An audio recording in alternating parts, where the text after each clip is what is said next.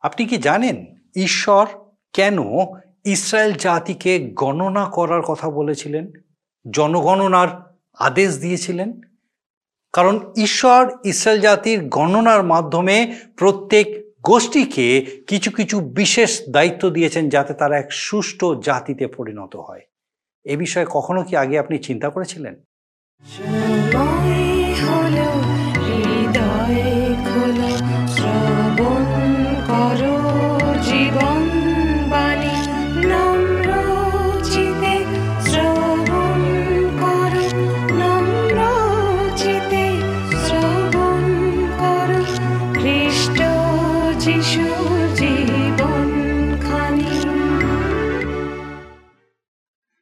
নমস্কার। প্রভু যীশু খ্রিস্টের মধুর নামে জীবনবাণী অনুষ্ঠানে আপনাকে স্বাগত জানাই। কেমন আছেন আপনি আজকে? আমার বিশ্বাস, মহান ঈশ্বরের মহা অনুগ্রহে আপনি সম্পূর্ণ সুস্থ আছেন, সুরক্ষিত আছেন, আর আমি খুব খুশি যে আপনি আজকে আরেকবার আমাদের সঙ্গে আমাদের এই জীবনবাণী অনুষ্ঠানে উপস্থিত হয়েছেন। আসুন আজকে আমাদের অনুষ্ঠানের শুরুতেই একটা গানের মধ্যে দিয়ে আমরা ঈশ্বরের গৌরব করি। সততা, বিশ্বাস, প্রেম তিনটি নদীর নাম। মোদের জীবনে জীবনে বয়ে চলে অবিরাম। সততা, বিশ্বাস প্রেম তিনটি নদীর নাম। মোদের জীবনে জীবনে বয়ে চলে অবিরাম। সততা, বিশ্বাস প্রেম তিনটি নদীর নাম।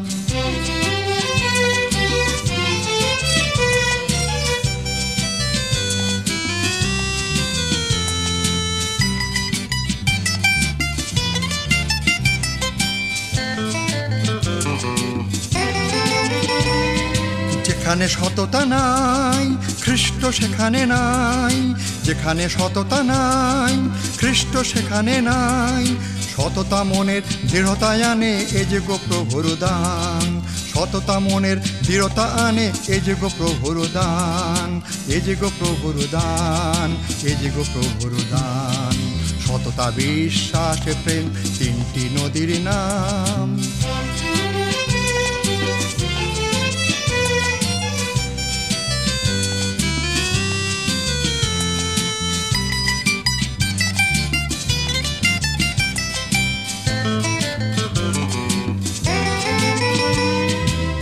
বিশ্বাসে অবিচল, সে তো মনে পায় বল। যে বিশ্বাসে অবিচল, সে তো মনে পায় বল। অবিশ্বাসী প্রভুকে দেয় দুঃখ, অভিমান। অবিশ্বাসী প্রভুকে দেয় দুঃখ, অভিমান। দুঃখ অভিমান। দুঃখ, অভিমান। সততা, বিশ্বাসে প্রেম তিনটি নদীর নাম।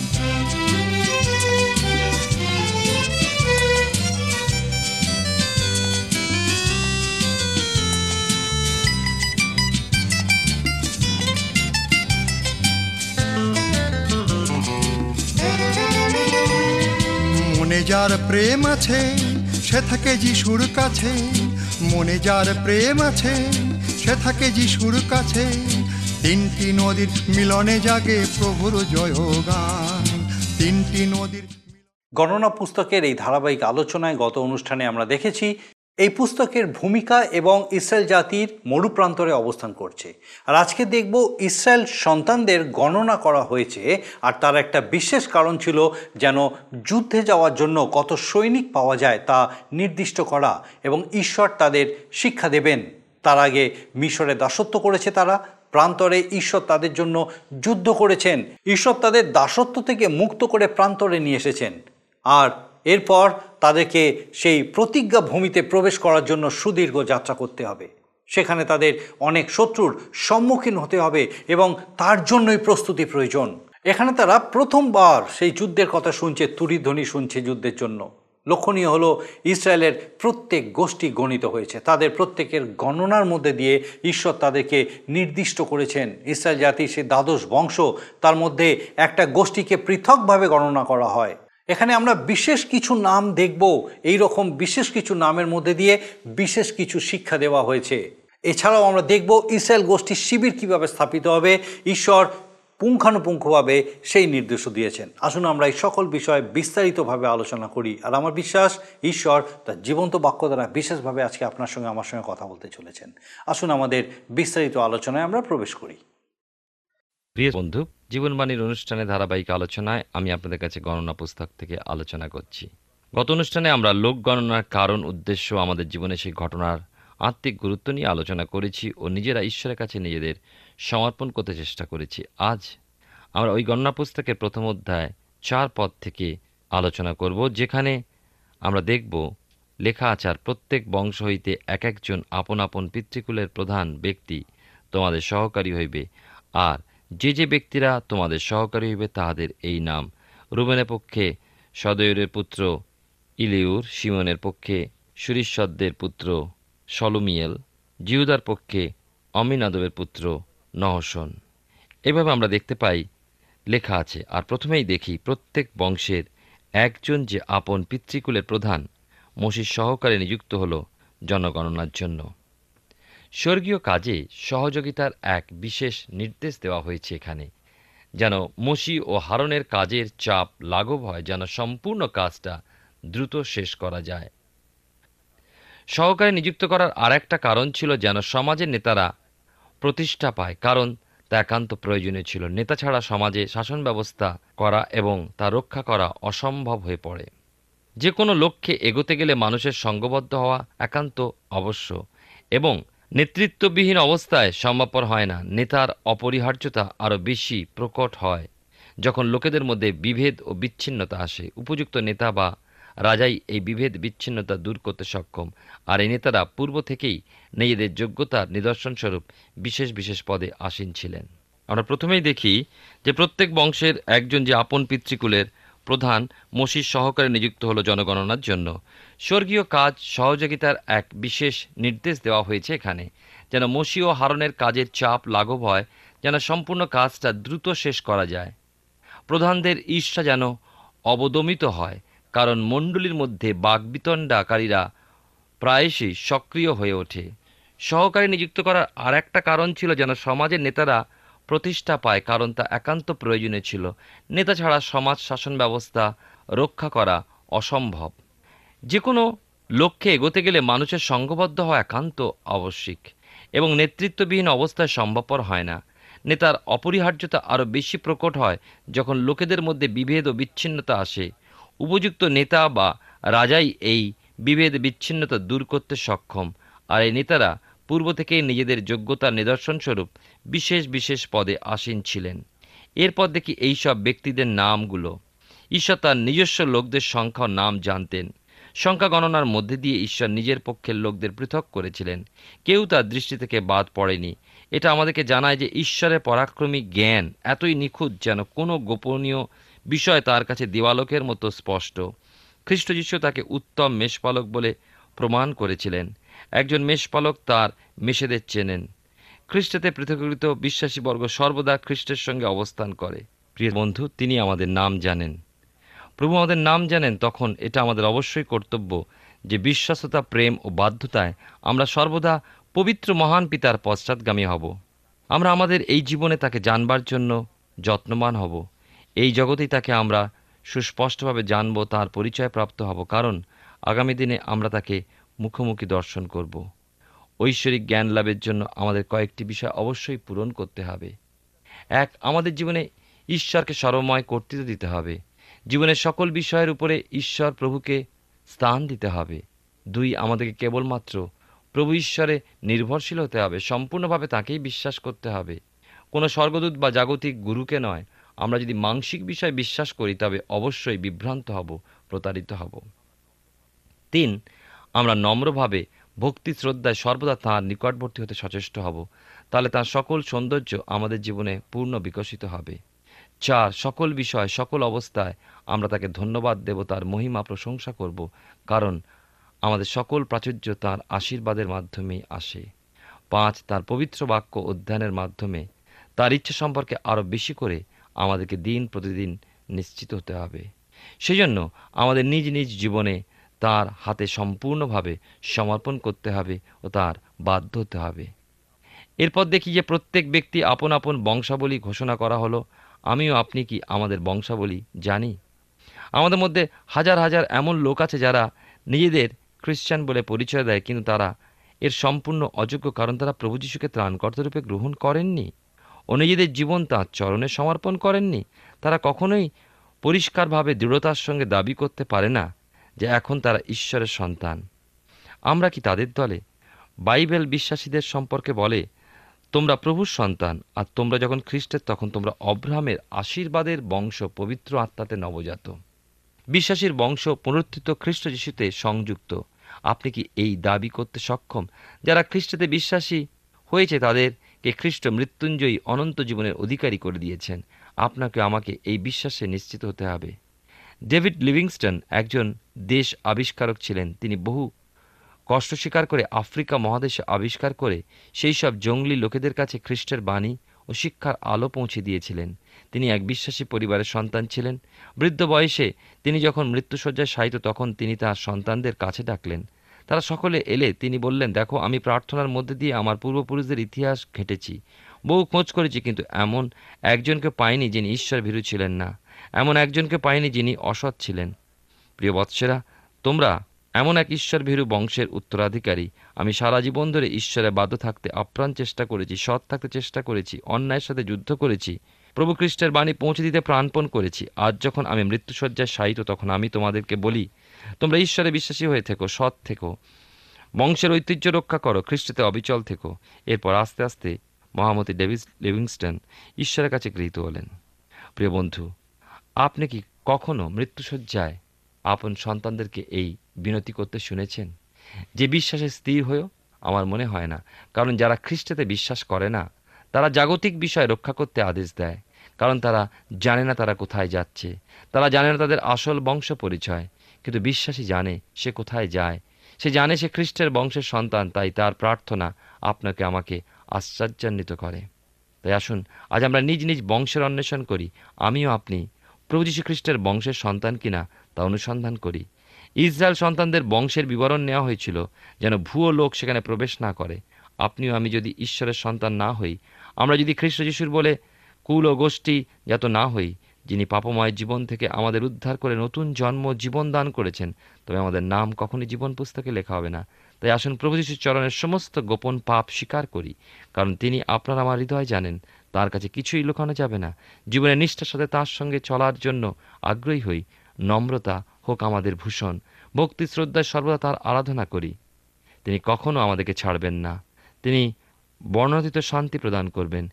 আসুন আমরা এই সময় এর পরের অংশ, অর্থাৎ গণনা পুস্তকের একের অধ্যায় সতেরো থেকে চুয়ান্ন পদ পর্যন্ত আলোচনা করে দেখি যে আমাদের জীবনে কীভাবে প্রযোজ্য। কিন্তু তার আগে আমরা সতেরো থেকে চুয়ান্ন পদ পর্যন্ত, বিশেষ করে ধ্যানের জন্য আমরা কয়েকটি পদ পড়ব। লেখা আছে, তখন মসি ও হারন উল্লেখিত। নামা ব্যক্তিদেরকে সঙ্গে লইলেন আর দ্বিতীয় মাসের প্রথম দিবসের সমস্ত মণ্ডলীকে একত্র করিয়া মস্তকের সংখ্যা মতে বিংশতি বৎসর ততোধিক বয়স্ক লোকদের নাম সংখ্যানুসারে তাহাদের গোষ্ঠী ও পিতৃকুল লিখিলেন। এটি একটি বড় অংশ যেহেতু, আর সেহেতু আমি পুরো অংশটি পাঠ করছি না এবং আমরা আলোচনার মধ্যে আমরা ফিরে আসি।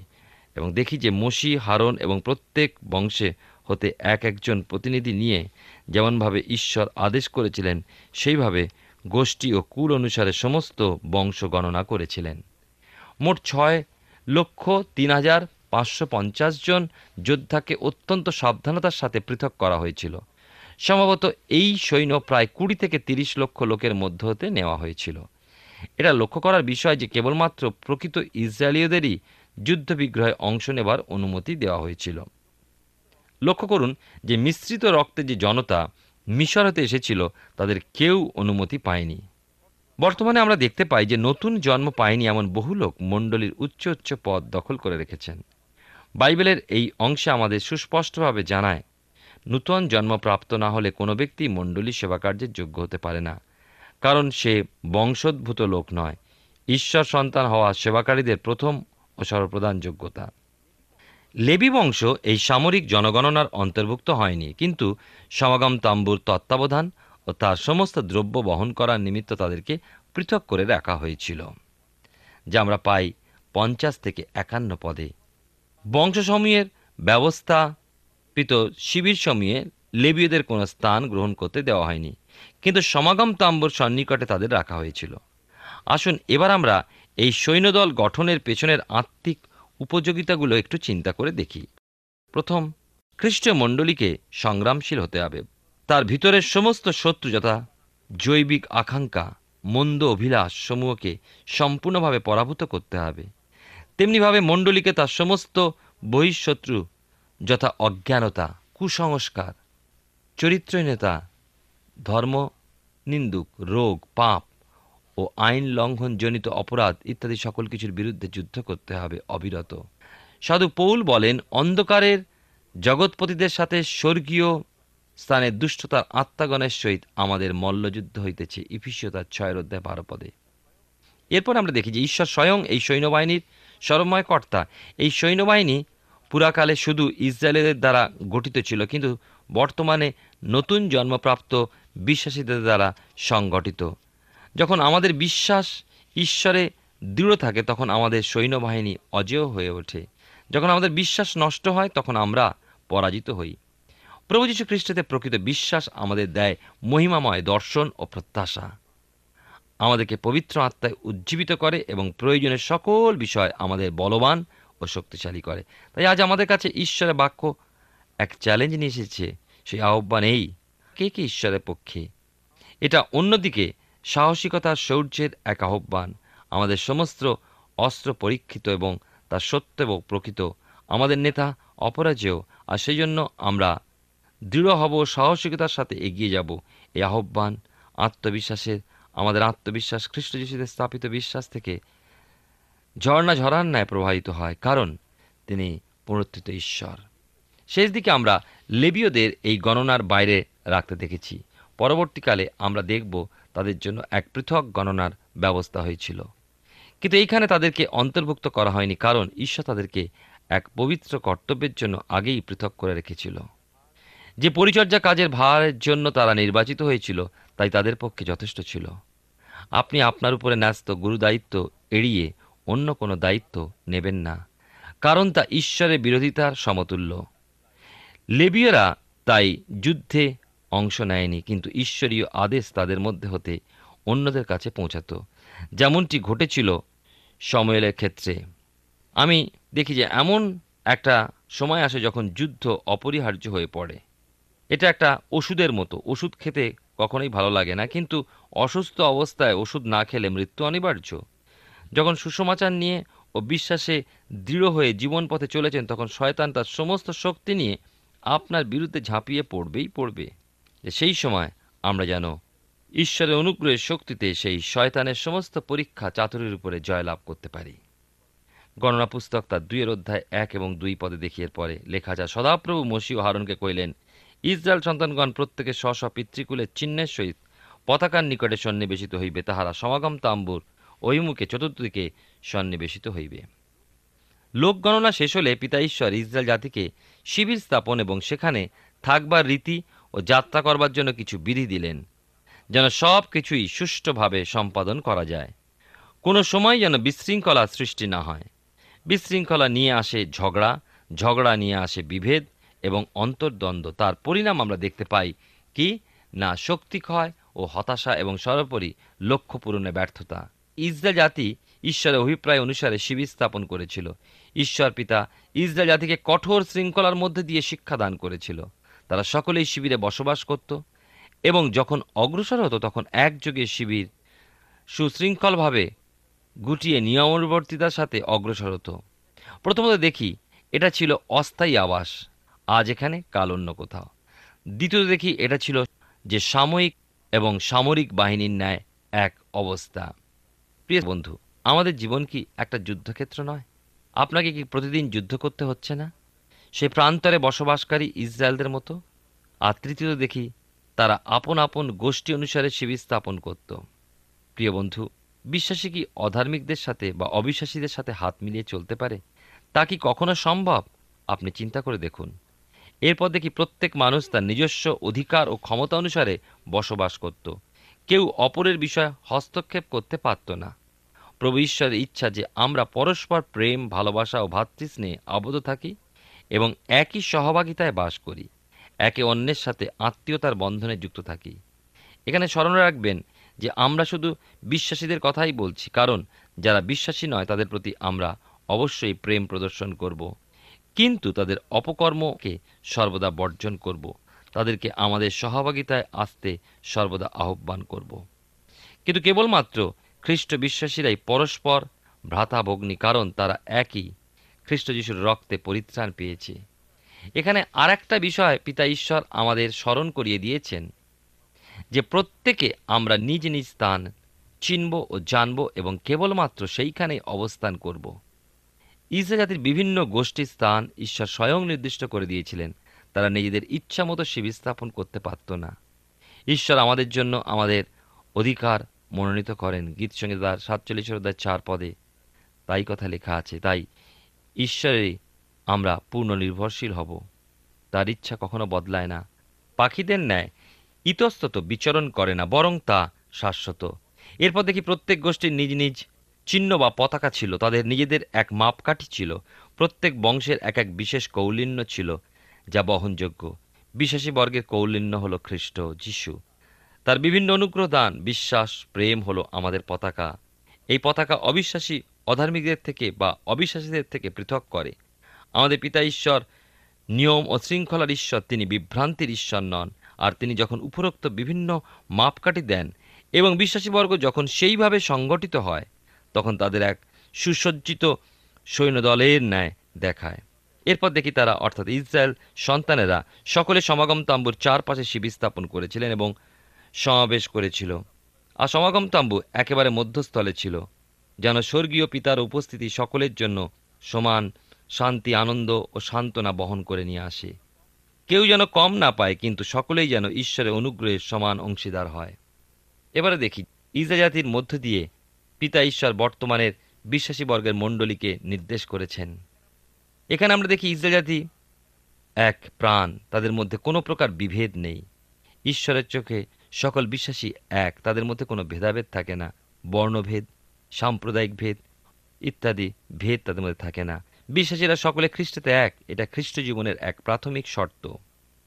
আর তারপরে আমরা দেখি ইসরায়েল সন্তানেরা দাস ছিল, দাসত্বের শৃঙ্খল পরিহিত ছিল, কিন্তু ঈশ্বর তাদেরকে মিশর দেশে সেই দাসত্বের বন্দিদশা থেকে মুক্ত করেছিলেন। ঠিক তেমনি বিশ্বাসীও পূর্বে পাপের শৃঙ্খলে বদ্ধ ছিল, মুক্তির কোনো উপায় ছিল না।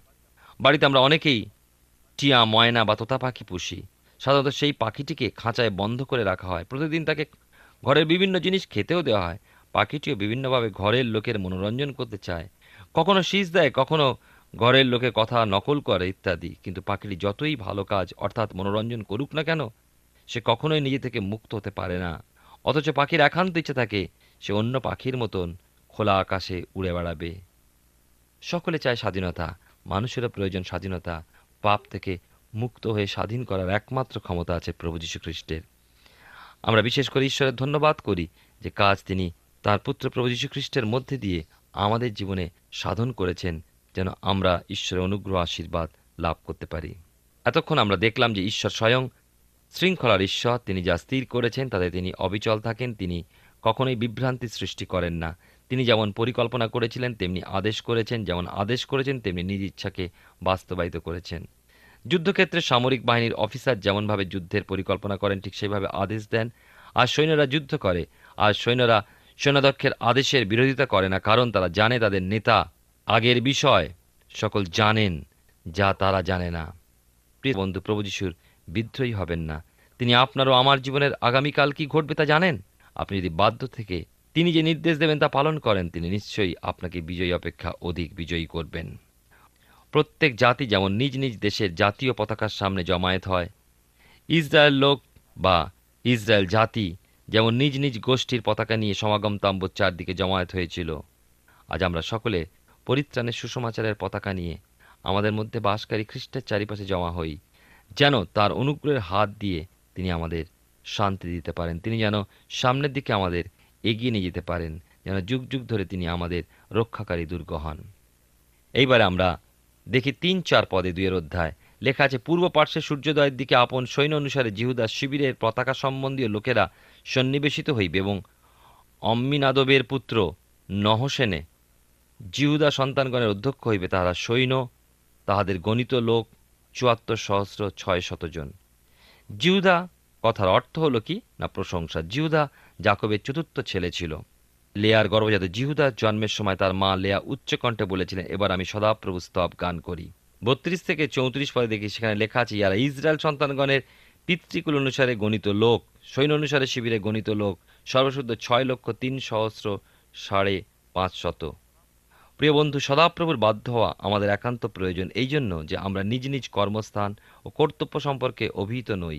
এর প্রধান কারণগুলি এক, আমাদের অজ্ঞতা, আমাদের ভবিষ্যৎ, কর্মক্ষেত্রে কর্মসূচির সাফল্য সম্বন্ধে আমাদের অজ্ঞতা। দুই, আমরা নিজেদেরকে সঠিক বুঝতে পারি না। আমরা জানি না আমরা কিসে সন্তুষ্ট হব। তিন, আমরা আত্মপ্রতারক, নিজেদের স্বার্থসিদ্ধির জন্য নিজ বিবেকের বিরুদ্ধে আমরা কাজ করি। তাই আসুন, ঈশ্বর এত সমর্পিত হই, ঈশ্বরের ইচ্ছানুসারে এগিয়ে চলি। ঈশ্বর আপনার জীবনে মঙ্গল করুন। আমরা গণনা পুস্তক থেকে ধারাবাহিকভাবে অধ্যয়ন করছি আর আমার বিশ্বাস, মহান ঈশ্বর তার জীবন্ত বাক্য দ্বারা বিশেষভাবে আপনার সঙ্গে কথা বলছেন। আমরা দেখলাম ঈশ্বর কীভাবে জনগণনা করার নির্দেশ দিয়েছেন। প্রত্যেক বংশের একজন তাদের পিতৃকুল গণনার জন্য মসির সহকারী রূপে নিযুক্ত হয়েছে। ঐশ্বরিক জ্ঞান লাভ করা প্রয়োজন, তাছাড়া ঈশ্বরের জন্য কাজ করা সম্ভব নয়। তার জন্য আমাদের কিছু কিছু কাজ করতে হয়, যেমন ঈশ্বরকে আমাদের জীবনের সর্বময় কর্তা হিসাবে মেনে নিতে হয়, তাকে কর্তৃত্ব দিতে হবে, একমাত্র তার উপরেই নির্ভর করতে হবে, নম্রভাবে তার নিকটবর্তী হতে হবে। অবশ্যই তার প্রশংসা করা থেকে বিরত হলে চলবে না। হয়তো আমাদের মনে হতে পারে, এই সময় গণনা পুস্তকের আলোচনা করে আমরা কি শিক্ষা পাবো? কিন্তু ইসরায়েল জাতির গণনার মাধ্যমে দেখা যাবে, তাদের প্রত্যেক গোষ্ঠীকে ঈশ্বর কিছু কিছু কাজের দায়িত্ব দিয়েছেন যাতে তারা এক সুষ্ঠু জাতিতে পরিণত হয়। যে কোনো লক্ষ্যে পৌঁছাতে গেলে সুষ্ঠুভাবে পরিচালিত হওয়ার প্রয়োজন আছে। ঈশ্বরের দেওয়া নিয়মের অন্তর্ভুক্ত থেকেও এই জাতি বারবার চলার পথে ভুল করেছে। কিন্তু ঈশ্বর তাদেরকে পরিত্যাগ করেননি। আসুন আমরা সেই মতো চলতে থাকি, যেরকম ঈশ্বর আমাদের জীবনে নির্দেশ দেন, আর তিনি কখনো আমাদেরকে পরিত্যাগ করবেন না। আমাদের আগামী অনুষ্ঠানে আমরা দেখব লেবীয় গোষ্ঠীকে কীভাবে সেই পরিচর্যার দায়িত্ব দেওয়া হয়েছিল। আসুন এখন প্রার্থনায় যাই, আর আমি চাইব এই সময় আপনি আমার সঙ্গে প্রার্থনায় যোগ দিন। আসুন প্রার্থনা করি। মঙ্গলবার স্বর্গীয় পিতা প্রভু, তোমার ধন্যবাদ স্তুতি করি যে তোমার পবিত্র পরাক্রমে আরেকটি বার তোমার এই জীবন্ত বাক্যের সান্নিধ্যে তুমি আমাদের প্রত্যেককে আসা সুন্দর সুযোগ দিয়েছিলে। বিশেষ করে আমাদের প্রত্যেক দর্শক বন্ধু, তাদের পরিবার, পরিজন প্রত্যেককে তোমার জন্য সমর্পণ করি প্রভু। এই সময় বিশেষভাবে তোমার পবিত্র পরাক্রমে, তোমার অনুগ্রহে তাদের সঙ্গে সঙ্গে থাকো। বিশেষত যদি এমন কেউ থাকেন, পিতাগো, হয়তো কোনো অসুস্থতার কারণে কষ্ট পাচ্ছেন, স্বর্গীয় পিতা প্রার্থনা করি, তোমার পবিত্র পরাক্রমে, তোমার সেই মহান পরাক্রম কার্য সাধনকারী, অলৌকিক কার্যকারী হাতে স্পর্শ প্রভু, তুমি তাকে পেতে সাহায্য করো এবং তার শরীরে তোমার সেই অলৌকিক শক্তি উপলব্ধি করতে সাহায্য করো। পিতাগো, তোমার আরোগ্যতা পেয়ে তোমার গৌরব করতে সাহায্য করো। প্রভু, তোমার যিশু নামে সেই আমাদের প্রত্যেক দর্শক বন্ধু, তাদের পরিবার, পরিজন, প্রত্যেককে পিতাগো, তুমি সুরক্ষিত রাখো, সুস্থ রাখো, প্রত্যেককে তোমার পবিত্র আত্মার সুপরিচালনায় স্থির রাখো এবং পিতাগো, তোমাতে উত্তর বৃদ্ধি পেতে তুমি সাহায্য করো। আরেকটি বার আমরা প্রত্যেকে তোমার জন্য সমর্পিত, ধন্যবাদের সঙ্গে প্রার্থনা তোমার যিশু নামে চাই। দয়া করে শ্রবণ গ্রহণ করো। আমেন। ঈশ্বর তার মহা অনুগ্রহে আমাদেরকে সুযোগ দিয়েছিলেন। আর আমার বিশ্বাস, একইভাবে আগামী দিনেও আপনি আমাদের সঙ্গে আমাদের এই জীবনবাণী অনুষ্ঠানে অবশ্যই উপস্থিত থাকবেন। ঈশ্বর আপনার মঙ্গল করুন। প্রিয় বন্ধু, আশা করি জীবনবাণী অনুষ্ঠানটি আপনার ভালো লেগেছে। আর যদি ভালো লেগে থাকে, তাহলে অবশ্যই আমাদের একটি মিসড কল দিন। আপনার দেওয়া মিসড কলটি আমাদের কাছে অতি মূল্যবান। আমরা আনন্দের সাথে জানাই প্রতিটা মিসড কল দাতাদের মধ্যে থেকে সপ্তাহের শেষে বিশেষ দর্শক বন্ধুকে বেছে নেওয়া হবে এবং সেই দর্শক বন্ধুকে পুরস্কৃত করা হবে ও সপ্তাহের শেষে তার ছবি ও নাম আমাদের অনুষ্ঠানে প্রকাশ করা হবে। গত সপ্তাহের বিজয়ী দর্শক বন্ধুরা হলেন দক্ষিণ চব্বিশ পরগনা থেকে পূজা শাসমল ও রেখা বাগ। আমাদের মিসড কল দেবার নম্বরটি হল zero four four four nine zero eight one two nine zero আপনি প্রার্থনা ও আরও অধিক জানতে আগ্রহী হলে আমাদের সঙ্গে অবশ্যই ফোনের মাধ্যমে যোগাযোগ করতে পারেন। আমাদের mobile number nine four three three four nine seven two three five এবং আরেকটি হল nine four three three eight zero three seven double five আর আমাদের ঠিকানা টিভি স্ক্রিনে আপনারা দেখে নিন। ধন্যবাদ। ভালো থাকুন, সুস্থ থাকুন।